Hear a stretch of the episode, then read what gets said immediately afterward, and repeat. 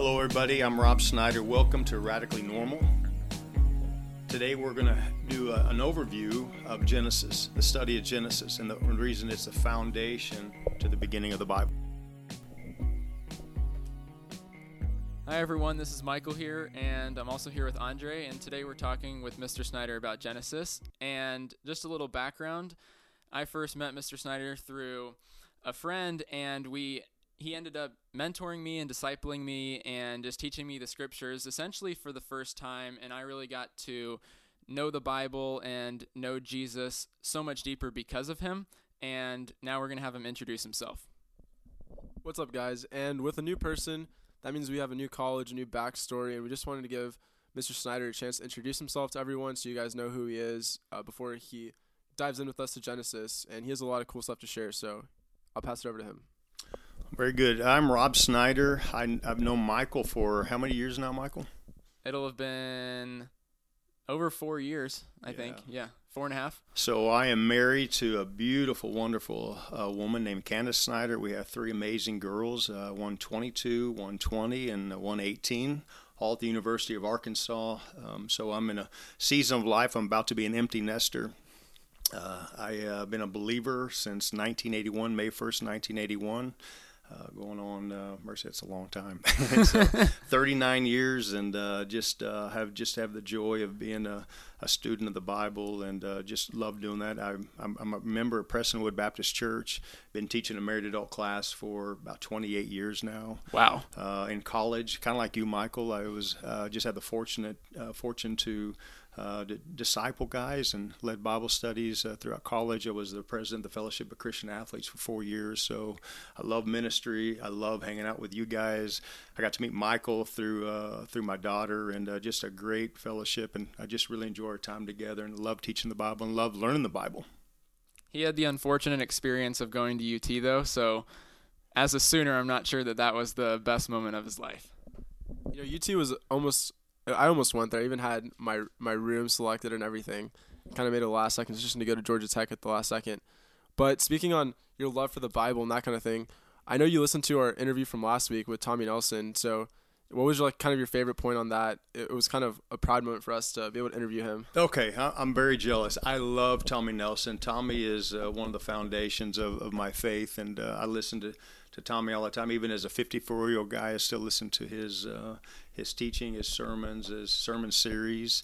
I love your discussion about the books of the Bible and how he studies and how he reads the Bible through all the time. I love your challenge on his top 5 books. Were very similar to my top 5 books, starting with Revelation. That's one of the obvious. And it was you guys did a really good job with your interview with Tommy last week.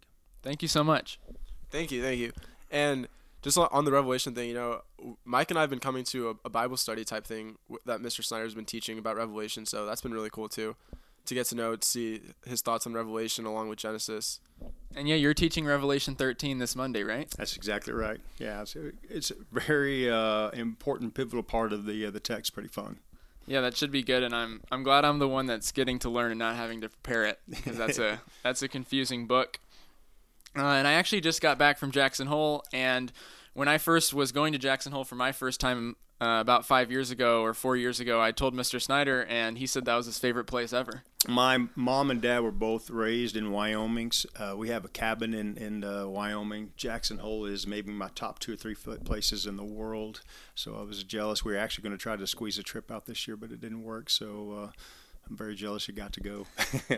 Hopefully we might get to go this fall, maybe see the fall colors. So, yeah, so guys, we're just really excited to get into Genesis. And basically what we're going to do is try to give an overview of how Genesis is really just the starting point for the story of the Bible. And Mr. Snyder has a few points on why he loves Genesis and why Genesis is important to him, and why he thinks that college students and just really anyone trying to get into God's Word should really focus in on Genesis.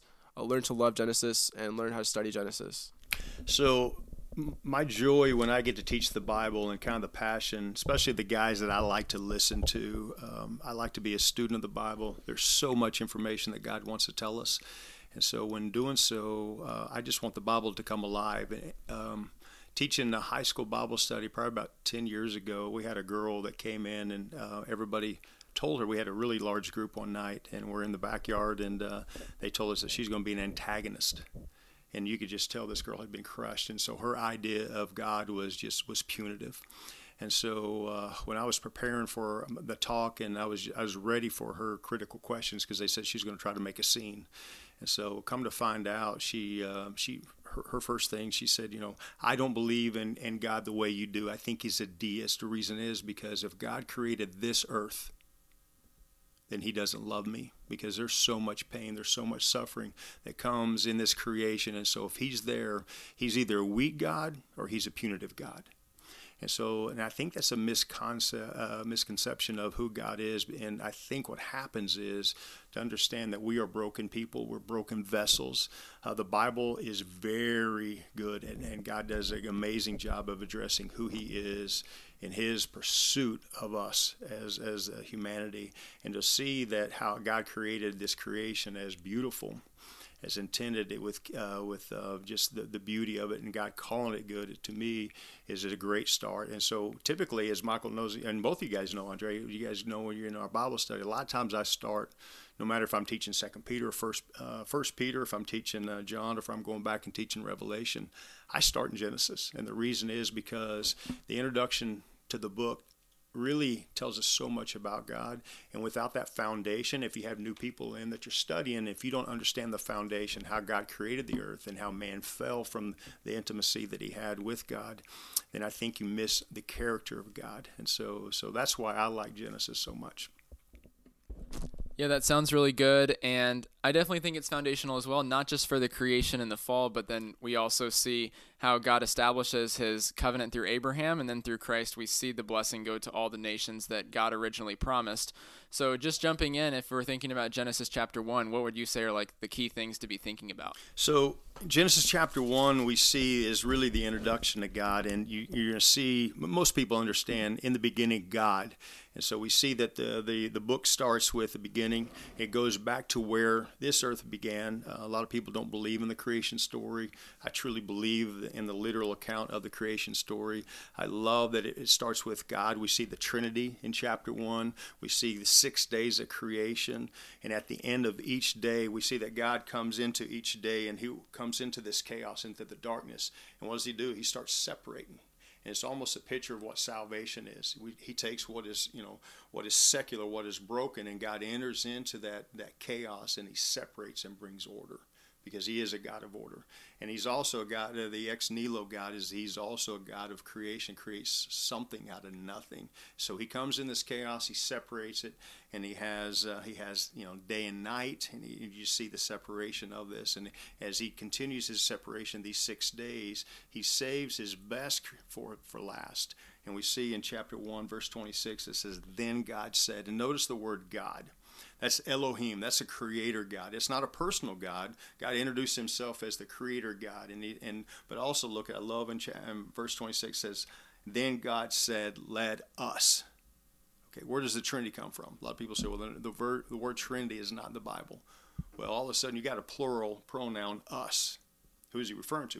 Who else was there? Well, no one else is there besides the Father, the Son, and the Holy Spirit. So we see this, and Bible will unravel this kind of this idea that there is the Trinity in creation. The Spirit was hovering over the earth. We see the creation. We see that Jesus in Colossians says that he created the earth. And it's like going, okay, this is pretty stinking cool.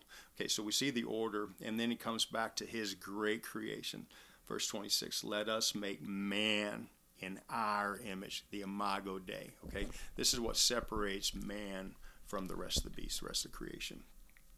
He says, "Let us make man and let them rule over everything that he just created." So not only did he give man the planet, but he also, in chapter 1, he gave them to be able to rule over everything on the planet. So he made man the viceroy, the victor over all the earth. And then everything he did, and all of a sudden, he says, "And then it was very good." So God had his creation was very, very good. And then we see in chapter 2, as it transitions over, the focus is not just on the creative order, but it's really on, this is the anthropology, the study of man. Where did man come from? And then we see, and you guys, I have 3 girls. I love the idea of teaching guys what God has called us to be, because not only did he make us in his image, he created us equally, but he also created us distinct. And so with this, we say in verse 7, then the Lord God, and you see a different name. What's different about his name right there? Right, so Lord is in all caps, even though the ORD are a little bit smaller, and then that's referring to Yahweh. That's exactly right. So all of a sudden, the name changed. We see in verse 1 up there, the word God, Elohim God. And all of a sudden, now we see Lord God. What do you think that means? What's the difference between the two? I think one of the big differences there, and you can correct me if I'm wrong, but I think one of the differences is that we're seeing God's personal interaction with humankind, whereas with the beasts of the field and with the vegetation and anything else in creation, there was not that personal relationship that God was trying to form with humanity. That's exactly right. And I think one of the really cool things about creation itself is God as creator shows how he's Lord over the world and over us, but then also his purpose for making the world and for creating the world and creating us was to glorify him. So his original plan for us to be able to glorify him the most was to have a relationship with him and to have him be Lord over us. That's exactly right. That's exactly right, Andre. So I love the differentiation of that, because we're going to see in chapter 3 when Lucifer, Satan, enters the scene, he's never going to refer to God by his personal name. He calls him by his generic name, which is a really big deal, because if you don't have a personal relationship, then you don't have the idea of who Lord God is, who Jehovah God is. And so we see in verse 7, then the Lord formed man from dust and from ground, and he breathed into his nostril. And this is a creation. This is a picture of salvation also. So when we see in Ezekiel, when we talk about the dry bones, remember the Valley of the Dry Bones? Chapter 37? Absolutely. You got it. And so the Valley of Dry Bones, we see this is a creation story. It's also the picture of salvation, that God takes something that's dry, something that's dead. In our transgression, we're dead to sin. What can dead men do? Nothing. Yeah, exactly right. So here comes out of the dust. Word Adam means dirt or dust, and so he names him dirt. And so out of the, which is very appropriate for all of us, right? And so we're just dirty old guys, right? And so he takes man from the dust, and he breathes life into him. And this is where life comes from. Why does man different from the creation? Because he's breathed life into man, create us in his image. And the difference between us, as we learn through the Bible, is we have a soul that we're separated into three parts. We have the physical person, who we are. We have the spiritual person. Then we also have our soul. And our soul is made up of three components: our mind, which is our ability to think, our emotions, which are our ability to feel, and our ability to choose. Your mind, your will, and your emotions. And so all those are the three concepts of what makes the soul, which makes us different than creation. And that's what enabled us, God, to create us in his image. And that's enabled us to be able to choose to do that. And so, and then continue on just real quick, trying to hustle through chapter 2. The Lord planted a garden, verse 8, and out of the garden, verse 9, the Lord God caused to grow every tree that is pleasing to sight and good to eat for fruit. So did God, who planted the garden? God. Yeah, exactly. And notice how good God is. He just didn't put some trees out there, but what did he say about the trees? They'd be good to eat and they'd be fruitful for them. That every tree was pleasing to the sight and good to eat. Okay, and the tree of life was in the midst of the garden, and the tree of knowledge of good and evil. So he's going to call out two trees, okay? And so this is going to be a concept that I always want all the Bible students, including myself, to understand, okay? God is going to be really, God's a visual person. I'm a visual learner. I like to see pictures, okay? I like pictures in my books. I like movies. I like this idea. But God is painting us a picture, and all of a sudden he's going to call out two trees. Of all the trees in the garden, he's going to call out two. And we're going to see down in... He's going to see down in verse 15 that God's going to do something a little bit different. He's going to take those trees, and we're seeing verse 15 that the Lord God took man and put him in the Garden of Eden to do what? To work it and to keep it. To cultivate and to keep it. All right, so he gave man a job. Okay, now this is before Eve, okay? Eve has not been born yet, okay? So this is man. God put man in the garden, created him from dust, breathed life into him, points out two trees. And he puts him in the garden to cultivate, to protect, okay? As a daddy of three girls, and Michael and Andre, you guys know my girls. As a daddy of three girls, and as a husband to Candace of 27, almost 28 years, this is our job. I love teaching men's Bible study. I love teaching guys who are 20 years old, getting ready to walk into faith. Because if you can underline these ideas, that he's going to teach us the three things that God gives man's ability to do. He created us to have authority on the earth, gave all of creation under our feet. And then all of a sudden he gives us a job. And what's the job going to do? And this is before woman's not even created yet. And I love it. God took man and put him in the garden to cultivate and to protect, okay? To cultivate. What does cultivate mean? To build up. Absolutely. And so here comes your offense, all right? You guys like sports? Here comes your offense. He says, the first thing you're going to do, I'm going to create you to build. I'm going to make you a builder. I'm going to create you to cultivate, create you to do something proactive with it. And then I want you to keep it. What does keeping mean?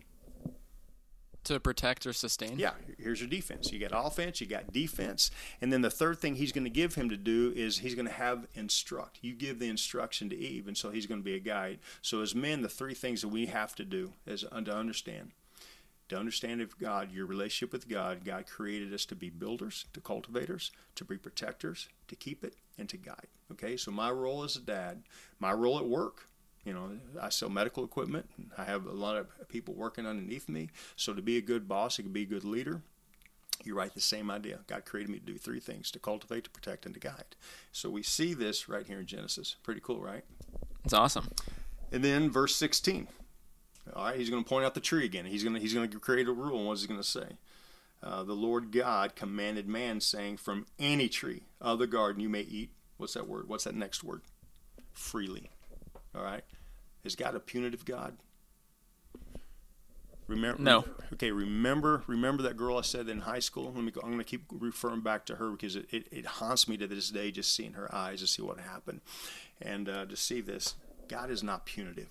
Look at all the things that God created that man can freely eat. It was good to the eye. Okay, created in his image, gave him dominion over the earth. Okay, and all of a sudden you see all that God. So God doesn't look too punitive here, does he? And so we see this, and that you may freely eat. But verse 17, okay? But God, to remind man that man is not God, he's going to give him one rule. How punitive is the rule? Andre, why don't you read that? What's verse 17 say?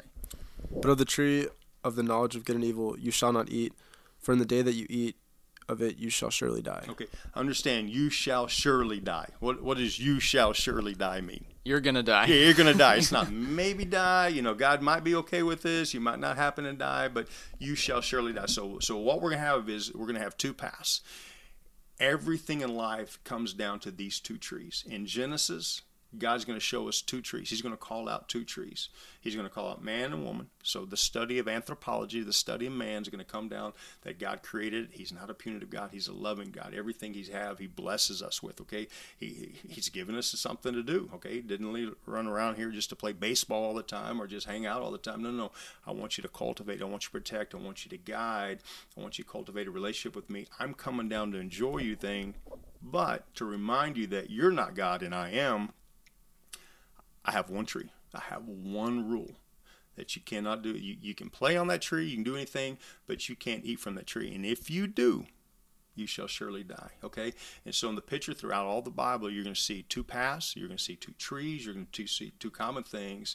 And getting back to Revelation, we just study this. When we get to Revelation chapter 20-21, in heaven, how many trees do you think there'll be in the Bible? There's just the tree of life. Exactly right. Okay, so man's way doesn't make it in. Okay, so God's going to show you. Here's your visual that's going to show you a couple trees, and he's going to remind you, I got my way, the secular way, the tree of life. And it's going to be good to eat, and it's going to give you a lot of blessing.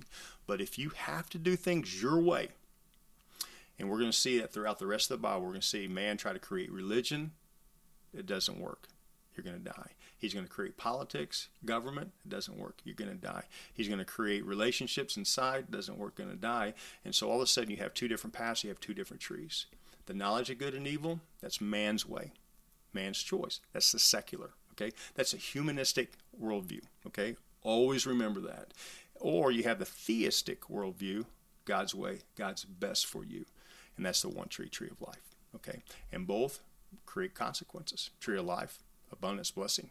The tree of knowledge of good and evil, you shall surely die. Okay, so that's basically that. Then we see, we won't spend too much time. He takes woman from his side. verse 18. What does it say there, Michael?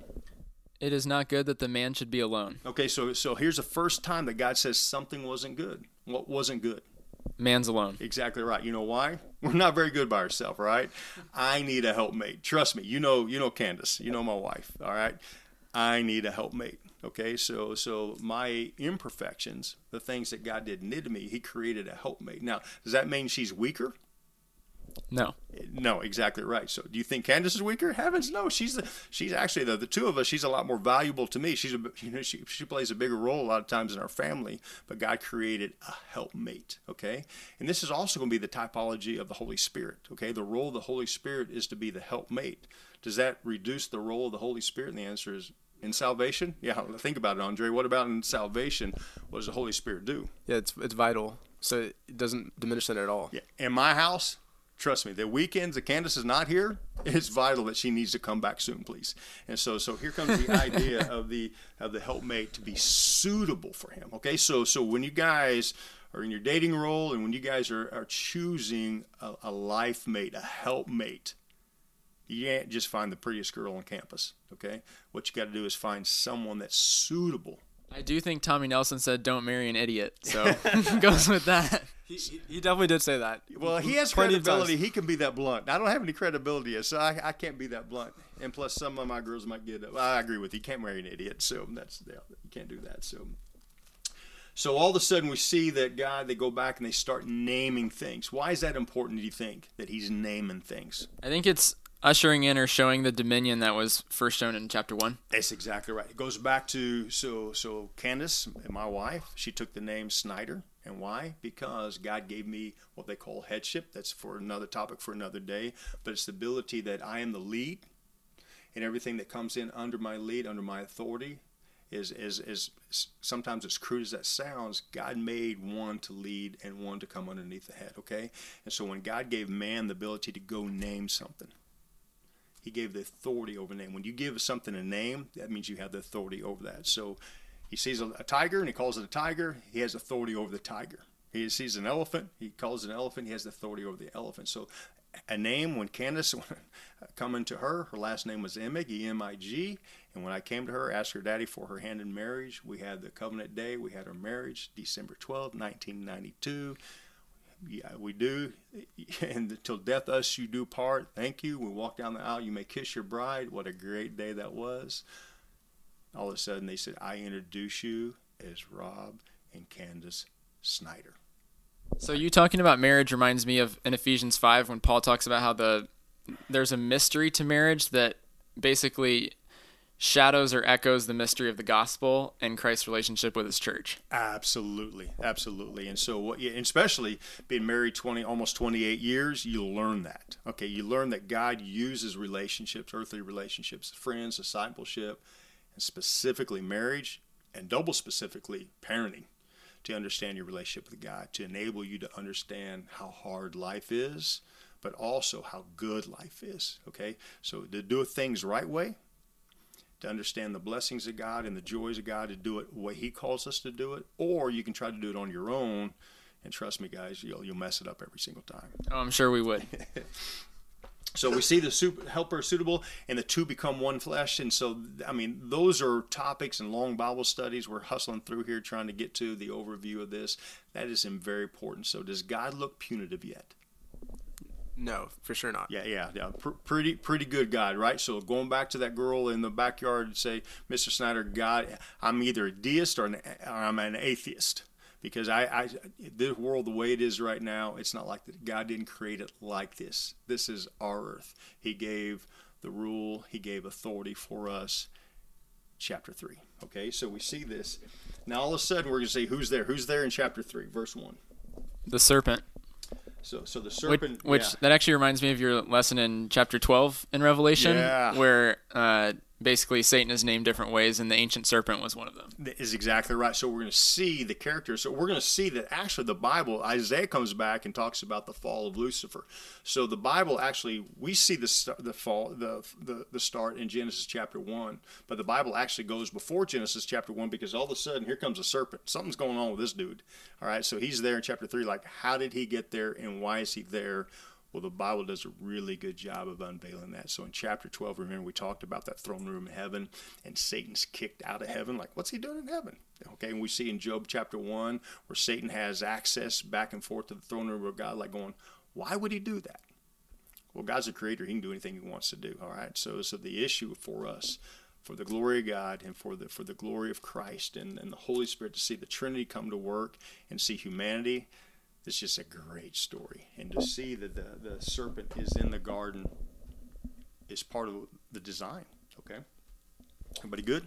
Yeah, and I think one really interesting thing about that, how Mike was saying about Revelation 12, when you pointed out that the serpent is the deceiver, and just looking at chapter 3, when basically God said, eat of that tree, you will surely die. And the first thing the serpent says to Eve is, you surely will not die. You're surely not going to die. He's going to take that. Exactly right. Yeah. So it's just cool how it kind of all ties together between Genesis to Revelation, all in between.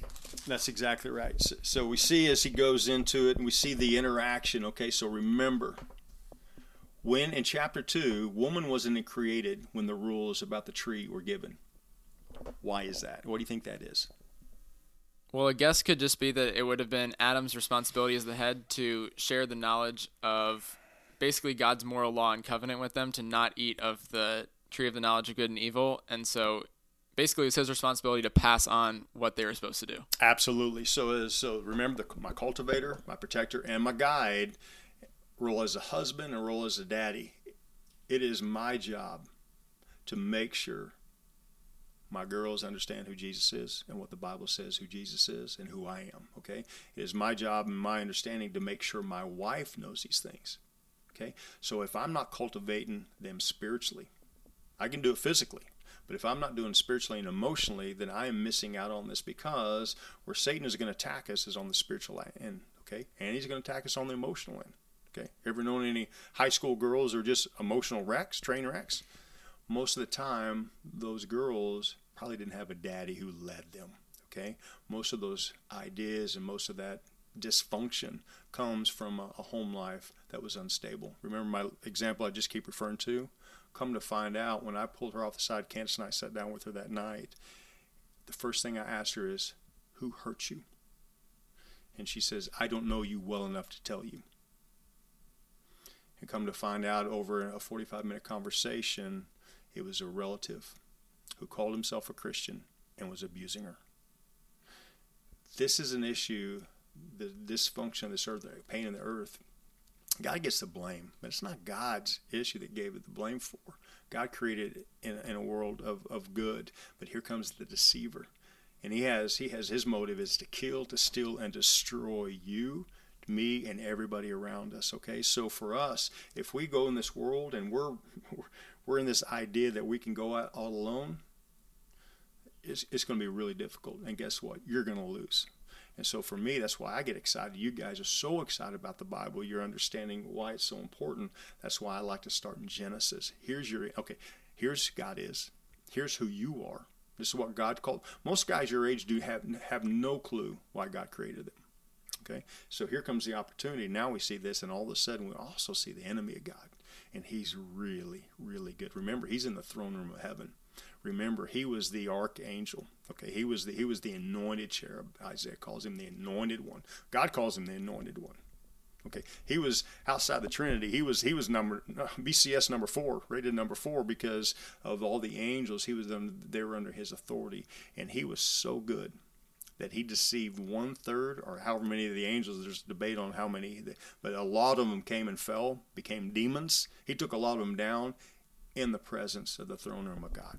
You talking about the importance of the family and you just leading your family kind of reminds me of both in Genesis and in 1st and 2nd Kings, just thinking about the generational influence of people walking in a godly manner, just thinking about the line, whether that be from Abraham down to Joseph, or that be the sin of Jeroboam basically affecting the rest of the line and the sinful kings of Israel. Oh, absolutely, because you look, I think you guys talked about in Tommy, so he said the whole northern kingdom, there wasn't a single good king in the northern kingdom.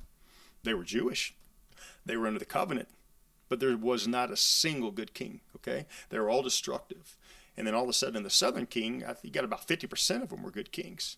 And so you had so many of the restoration of the kings that go back in the family. But if you looked in the entirety of the Bible, that's what's going to happen from Genesis after the fall. You're going to see God's instructed, remember, cultivate, to protect, and to guide. A lot of times we forget the guide. Deuteronomy chapter 6. Raise up, I mean, you're talking about raising up the family, and the daddy is supposed to be, when they rise up, when they lie down, you're supposed to teach them the goodness of God and give them his instruction of God. Okay, so they go through all this punitive, and the very next generation, most of the time, they're kind of bad. Look at King David. What do you think about King David? King David is a man after God's own heart. Look at his kids. He was a horrible daddy. Okay, and so we see these things because what happens a lot of time, we cultivate our own heart, but we don't cultivate the next heart, and that's to me. So if the Lord takes me down and it's time to go, and they have a funeral, I hope and pray that there's a lot of people at my funeral, and I hope and pray my kids can say really good things about me, and I hope the first thing they said is, my daddy represented Jesus, and he introduced me and showed me the importance of that. That's the greatest thing a guy could ever say about the next generation. Right, and so the serpent's trying to essentially deceive Eve, but then she ends up with a twisted view of the scripture anyways, because she says she can't even touch the fruit, and God never said that. So we're going to see, here comes where religion kicks in, all right? We're going to see what happens with the religion, all right? You get a knock at the door, and all of a sudden you open up the door and it's one of the cults, okay? What they're going to do, they're going to take a part of God's word, and they're going to either add to it, or they're going to use the same thing Satan's doing right here, is going to take a parcel of truth, and he's going to accuse God of not being fair. Okay, and then he's going to call him a liar. God did surely say this. And he's going to just twist a little bit of God's truth. So if you look at the truth, it's like, yes, he kind of said that. But all of a sudden, Eve is going to start adding to that. But the thing that I noticed, okay, being a daddy and being a husband, where's Adam? He's kind of passive and not doing much, right? Kind of apathetic. Eve, yeah. And I don't remember who it was, but it might even been Tommy when he taught on this thing. I just like it. He said one of his friends came back and they said, "What do you think Adam was doing?" They said, "Well, some theologians think that this is part of it," and he was just waiting. But Tommy said, "One of my friends, I think it's Tommy. One of my friends says I think he was waiting to see if Eve would really die." Like going, "Oh no!" So the issue is all of a sudden here comes passive Adam, and so teaching him. Bible study, a married adult Bible study for almost 28 years now. There's a lot of destruction going on. And when I get a phone call, and I get several phone calls a year of guys that the marriage is messed up, someone's moved out and stuff, and it gets really bad. Yes, inside the church, it gets really bad. And what happens is the man did not cultivate his wife's heart. The man did not cultivate his own heart. And either they're growing two different ways, or Satan's come in here and he's created some type of wedge in this family, and there is so much dysfunction, there's so much hurt and so much pain. But what happened is most of the time, somebody didn't grow. Somebody's not following the rules, and we're seeing this right here. So Adam's somewhere, he's somewhere right next to him, because he ate too, okay? But when God called him out, who did God blame? Who did God go to? Did he go to Eve, or did he go straight to Adam? Spoke to Adam, but thinking of the dysfunction in the family that you were talking about, it's interesting that God asked Adam what happened, did you eat the fruit, and then Adam says, oh, that woman you gave me, she took the fruit and she ate it. So kind of like, man, just pointing straight at the woman and blaming her. My tendency is to blame one of two things, is to blame somebody else and or blame God. The woman, okay, so he threw her under the bus, that you gave me, threw God under the bus. Like, oh, now, come on, Adam, you can do better than that. But the issue is, and that's what happens. So if you think in life, when there's an issue in the family, when I sit down with a husband, we'll go to Starbucks or something, like going, okay, what happened? Number one, blames the wife. It's never his fault. Number two, blames God. No, I'm covenant, or I got to do this. I told God till death us do part. And so we're going to see the same concept is we don't like to take the blame. But what happened? What was the result of the fall? So in verse 14, it says, the Lord God said to the serpent, and basically cursed the serpent, cursed the ground that man and woman would work on. And then essentially he gave what most of us would say is just like the first prophecy about Jesus, talking about the one that would crush the serpent's head, and the serpent would bruise Jesus' heel. Yes, exactly right. So a couple things before we get to that. I'm probably running long on time, but before we get to that, I wanted to show the first thing that came in. We're going to see four emotions. Chapter verse 7, 3:7. Then the eyes of both of them were open, and they knew they were naked. What does that mean, naked? Well, they didn't know that they were naked, but now that they know that they're not covered or they don't have any clothing. That's exactly right. They knew they were naked. And so here comes the first religion. First Baptist sowed fig leaves, okay? So here comes the first religion. They start to cover themselves up, okay? So they recognize something happened. So all of a sudden we're going to see shame, verse 7. They knew they were naked, and they sewed fig leaves together, and they made themselves a loin cover, in verse 8. And then the Lord, and the sound of the Lord God walking in the cool of the day, and the man hid himself from the God. All of a sudden there was shame, there was fear. Chapter 4 says there was anger and depression. So the fall of man, and we're going to see all these things fall. The curse comes. We'll hustle through this. The curse comes to God, and God from God to Satan, to woman, and to man. Okay, what was Satan's? What was his curse? I'll just read it, starting in verse 14. The Lord God said to the serpent, "Because you've done this, cursed are you above all livestock and above all beasts of the field. On your belly you shall go, and dust you shall eat all the days of your life. I will put enmity between you and the woman, and between your offspring and her offspring. He shall bruise your head, and you shall bruise his heel." That's exactly right. And what's the woman's curse, Andre? What's the next one? And the next one is, "I will surely multiply your pain in childbearing, and pain you shall bring forth children." Okay, so we've had three girls. I've seen pain up front and close and personal. I didn't experience it. I witnessed it. It's painful. Okay, so the issue of the pain, so he's going to remind them. And then what's the big one? To man. Okay, it's long. What is it? Just summary. So summary, you've ate of the tree, so the ground is cursed. So your work is not going to be easy, but now it's going to be toilsome. And then thorns and thistles are going to come from the ground, and you're going to eat the plants of the field. And essentially, you're going to return to the ground because you were taken out of dust and you're going back to it. So we have kind of a running joke in the house. So come home after a really hard day, and it was a really hard day. Candace said, "How was your day?" And I said, "TNT, thorns and thistles." TNT is the purpose of the fall. And you think about it, think, who dies first, the husband or the wife? The husband, my granddads and my daddy, my dad died 12 years ago. My mom is healthy. She'll probably live another 10 years, okay? My granddaddies, they died, one of them 30 years prior to my grandma, and the other one 25 years, okay? Wow. This is a reminder of the curse. I think women have a longer life expectancy just typically than men do. Just they do. Across the board. They do. A lot of this is because of this is our curse. Why? Because we're passive and we didn't participate and we didn't lead well. Okay. So part of it, our work is going to be hard. You guys get a job. It's called work for a reason, 4-letter word. It's going to be hard. Okay. So really, that's a summation of that. God was gracious. He kicked them out of the garden. Didn't kill them. Did not kick them out. He gave them covering. God came in, gave them covering, kicked them out. Why? Why was that important? Think about this. Why is it important? What's in the center of the garden? What's one of the trees? Tree of life. Tree of life. What would happen if they're in fallen form? They had the tree of life. They live forever, separated from God. Okay. So what happens is God kicks them out of the garden. He brings them outside of the relationship, creates cover for them. In Genesis chapter 4, it all starts over again, okay? So just real quick, going through the summary is we see the creation of God, the study of God, who God is. We see the study of man, how man was created, and given his rules and given his authority and given what he's required to do. We see the covenant of marriage, and then we see the fall, okay? So going back to my analogy, this world was not created this way. It was, the keys were given to man, and man got usurped by Satan, and all of a sudden then we have the fall, and now the result of the fall. So all of us are separated from God. The seed of rebellion is inside of us. So I don't have to teach my kids to be bad. Inherently, they are bad. We have to teach them to be good. Okay? Same thing with you guys. Okay, so going through that, we see Genesis chapter 1, 2, and 3 set the stage for everything. It gets so bad that in Genesis chapter 6, here comes the flood. Okay? What did God say? Kind of wish I wouldn't have done this. Okay, so God takes everybody out, but who? But Noah and his wife, and then his sons, his three sons and their wives. So just those 8, right? Okay, so you guys do Bible study, right? You guys have people come in, and you guys are doing a podcast. You have a ministry, all right? Think about Noah's ministry. How many people were in his church? First Baptist Noah. 6. Yeah, so you got Noah, his wife, his 3 boys, and there's a total of 8 in his church, right? And so that was all that made it on the ark.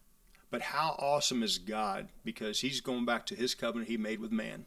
And it's keeping the bloodline going, because remember the promise he told, we didn't even get to that part. The promise in chapter 3, he promised the seed of woman would crush the serpent's head. So here comes the gospel. The gospel was started in Genesis chapter 3 immediately after the fall.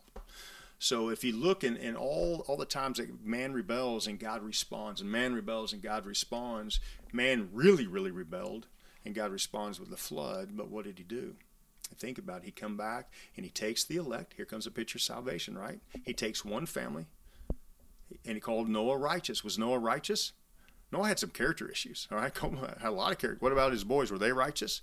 Well, it's actually kind of interesting that you talked about Noah's righteousness, because in the same way that Adam and Eve were ashamed because of their nakedness, he was shamed because of his. That's exactly right. Okay, so the issue, that, and that's exact. So you're going to see a parallel track that's going to run down through the entirety of the Bible. Okay, so you're going to see two ways. You're going to see man's relationship with God is going to be broken, and man's not going to be able to maintain it. Okay, and all of a sudden God's going to supersede. He's going to come in and he's going to rescue them out. So that here comes the picture of salvation. He's going to take a wood instrument. He's going to bring it back up and raise his elect, his 8 people, the elect of God. And he's going to create this idea, going to keep his bloodline going all the way back to Adam. He's going to create, he's going to find righteousness with Noah. It's not that righteous, but it's righteous enough for God. And God chooses him, he saves him, and starts over again and starts a line. So we see the flood take place. And then after the flood, we see my next favorite scene is, let's flip over to Genesis chapter 11. What's Genesis chapter 11? Tower of Babel. Tower of Babel. Why is Tower of Babel important? Why do we need to understand the Tower of Babel? So there had just been one language on the earth, and there had been unity, but then the people basically, just like Eve and Adam, I guess, who wanted to be like God, they want to be like God, but that doesn't go so well for them. That's right. I think the one thing Mike and I were talking about on the drive over here was, from one of our previous episodes about sin, one of the definitions we gave was wanting to be like God in kind of a not good way, and it kind of just parallels how Adam and Eve wanted to be like God by eating of the tree of good and evil. In the same way, they were trying to elevate themselves by building this tower to also be like God. Yeah, that's exactly right. So, home run on that. So we see, here it comes again. Now remember, this is less than 200 years after the flood. You think Bible study, you start with 8 people. Do you think you can tell the story to the next generation, the next generation, the next generation? Do you think they would understand the flood? Well, this isn't too long after the flood. And all of a sudden, we're going to see in chapter 11, verse 4, it says, let us come build for ourselves. Notice the change. Is the glory going to God? No. Is there? Remember our 2 trees again. Okay, he's already wiped out the entire earth but 8 people. Okay, so Granddaddy Noah, or however far back, is telling the stories, and all of a sudden we're going to see, they said, come let us build for ourselves a city, a tower, and a top that will reach to the heaven, and make for ourselves a name for ourselves. And look at all the ideas. They wanted to build a city for themselves, a tower for themselves, and make a name for themselves. Okay, what do they want to do? They want to usurp God. All right, they want to supersede God. And so we're going to see they're going to come back. And I love, and in verse 5, and the Lord came down to see the city. All right, what a great picture. Okay, God came in the garden. Here comes God, who's omniscient, understands everything. And he came down to see for himself. And what did he see? Essentially saw, or the Lord even said himself, he said, they are one people and they all have one language, but basically they're being evil, and if they're all unified in this, it'll be too evil, so I'm going to disperse their language. That's exactly right. So we see, just quickly, we see that all of a sudden it's going to come out, and we're going to see 70 tribes going to be built out of this group of people. Okay? Why that number 70? Why is that important? Is it based off the number of 7, like completion? So it is somewhat, but you think about it. How many disciples did God call out? He had the 12. And then how many did he have with him to follow out the rest of the earth? He had 70, okay? So what's going to happen is he's going to take this idea. We have the nations are built right here. We have one tribe, which is Noah's tribe. Goes back to Adam. And then all of a sudden, here comes confusion. Here comes rebellion.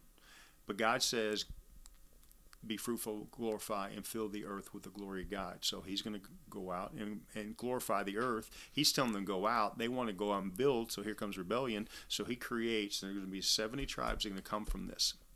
When he calls the prophets in the New Testament, he's going to send the disciples out. He paired them up. And then he sent the 70 out. Okay? So all of a sudden, this is going to be a response to these people. Okay? And where do they go? They went all over the earth. And when all of a sudden we see Pentecost, Michael, we talked about this a little bit earlier. The Pentecost is actually coming into this chaos and reversing it. How do you think that would be just the reverse of Pentecost for Babylon? Right. So at Pentecost, one of the troubles with sharing the gospel for the apostles would have been that the languages, like from the Tower of Babel point onward in history, were all confused, so that a language difference was a barrier to the spread of the gospel.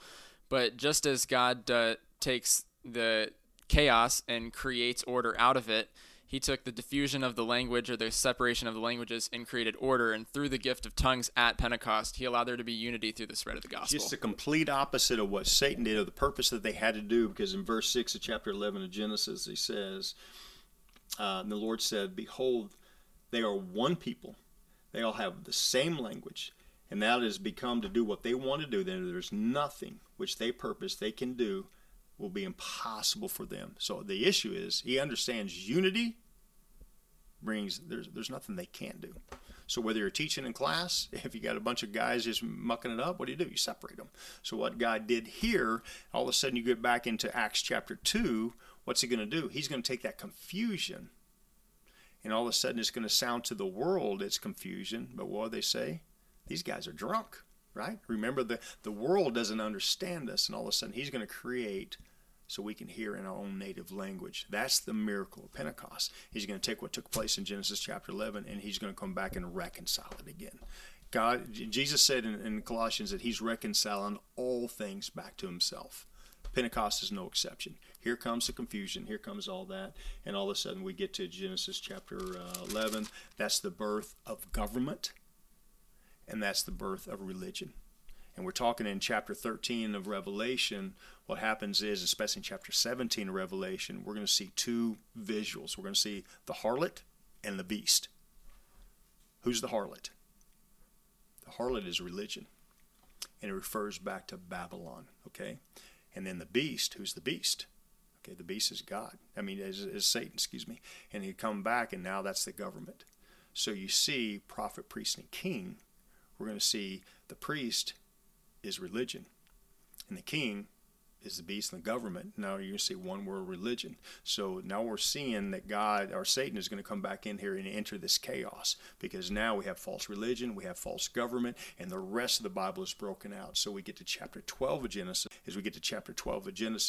and we'll see the idea of who God is and what does he do. What does he do in chapter 12 of Genesis? What's different about Babylon? You have chaos. You have confusion, scattered them out. What does God do? That he did similar in chapter 6. So just as God took the one faithful, he took Abraham, who he didn't count righteous because of his works, but because of his faith. He called Abram, whose name ended up Abraham. And then just like we saw with Noah, we see the picture of the elect and the grace in election. And then essentially he established his covenant with Abraham in chapters 12 through 17. Was Abraham a righteous man? Well, not before his election. Yeah, Abraham's a knucklehead. Just like Noah's a knucklehead. Just like the rest of them are knucklehead. But God chose Abram. He changed his name. Why did he give him a name change? Father of many nations. Yeah, exactly right. So God calls his own, has authority over him, circumcised him. What's the visual of circumcision? Covenant, right? Sign. Yeah. But it's separation. Goes back to Genesis chapter 1. The issue of circumcised is basically come back, and he's gonna separate them. Okay, what's the word holiness mean? Like consecrated or set apart? Set apart. So what he's going to do is, he said, hey, I'm going to build a nation out of you, verse 2, and I will make you a great and mighty nation. I will bless you. I will make your name great. Abraham's name great? No, I will make your name great. I love this. And I will bless you. And I will bless those who bless you, and I will curse those who curse you. And in you, all the families of the earth be blessed. So the idea here is he's going to take a nation from a man who doesn't deserve it. Abram was a knucklehead. We don't have time to get into his story, but he was a knucklehead. I mean, the awkward situation, almost sold his wife off. I mean, just almost gave her away, okay? So he had some character flaws, okay? But the issue is, God made a nation out of him, and he promised him three things: the land, to bless his land, the seed, and to bless the womb, okay? So land, seed, and blessing. And so all of a sudden, and we're going to see that this is what God does to separate us, to know that we are his. He gave them the land, the promised land. It's a picture of redemption. He gives them the seed, the blessed seed, make many mighty nations. And all of a sudden, he's going to bless them physically to be able to know that these guys are the children of God. And that's the story of the Bible. Why do I like Genesis? Genesis lays the foundation for all the stories to come together. Because if you don't know the backdrop, you don't know the first story. It's kind of like you're talking about, you've watched Harry Potter in here in our movie theater. If you don't watch the first couple of series, how good are you in the seventh? No good. No good at all. Okay, so that's the issue. If you don't understand the foundation of Genesis, I don't think you're going to get the backstory. I'm going to do the rest of the story. So just thinking through...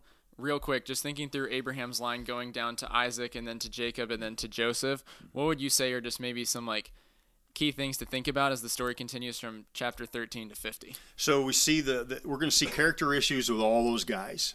And we're going to see that each time we're going to see the story continue to grow and get bigger and bigger and more complex. Okay, so Abraham had Isaac through the covenant promise, but who is also the quote unquote the bastard child in that relationship. You had Isaac and you had Ishmael, right? And so you had the two different options. Man's way, the two trees. He decided that he needed someone else because his wife couldn't get him pregnant. Couldn't get pregnant, so Sarah couldn't get pregnant. So come back, and all of a sudden they decided to do it man's way. And then all of a sudden God said, I'm going to do it my way. It's going to be a miracle child. You're going to be 90 years old. You're going to have a baby, and it's going to be the son of promise. And so here comes Isaac. And it's kind of interesting with the story of Isaac because when God tells Abraham to sacrifice his son and then he provides an alternate sacrifice, we kind of see the same substitutionary atonement model that we see later in the Gospels. Right. That's exactly right. So go back to your original question. So you got Abraham, you got Isaac. Who comes after Isaac? Jacob. Jacob, your boy Jacob, exactly right. And what happens from Jacob? You got the 12 tribes of Jacob, right? Did he have a name change? Israel. Yeah. When did he get his name changed? When he wrestled with God, When he wrestled with God. That's a picture of salvation. When he wrestled with God, when he gave up being, and he was a deceiver. All right, what does Jacob mean? I'm getting ready to have a son-in-law in my name, in our family. His name is Jacob. We call him Jacobab. Jacobab means heel grabber, okay? Coming out of the birth canal, they were twins, okay? And he was Jacob, and he was the heel grabber, and he come back and tried to switch positions. And did he switch positions? And in Israel culture, you have the birthright went to the oldest, okay? And so the daddy gave the birthright, and that was over 50% of the inheritance goes to the oldest, okay? So if you have two kids, a lot of times it's over 66% of the birthright went to the oldest. The reason is because it is his responsibility to take care of the rest of the family.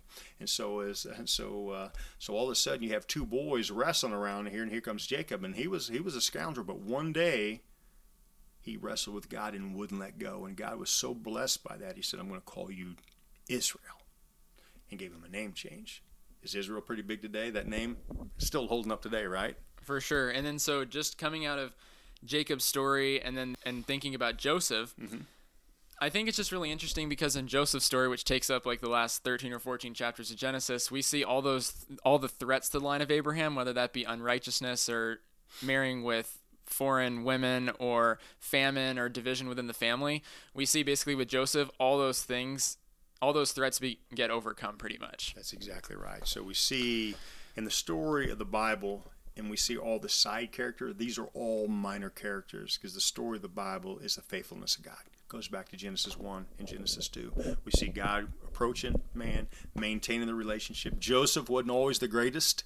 He had some character issues, but he matured pretty well, okay? And we just see that God continued to maintain his line. And we see his brothers who sold him off. They had some family fighting going on there. Okay, and then all of a sudden, they reconciled. We see a picture of salvation. They reconciled, but where do they end up? Where are they at the end of Genesis? Are they in the land, seed, and blessing? At the end of Genesis, they're in Egypt. Exactly right. So we got an issue going on because they're not in the land, because God came back and He punished them and He put them back in Egypt. But God's going to show the picture, and I love Exodus is another good book. Oh, so good. Because it's a picture of salvation itself. We see them separated from God. We see them in the opportunity where they're separated from God and dead to God. And then we see they're in bondage, and we see just like in sin, all right, we're in bondage, we're separated from God.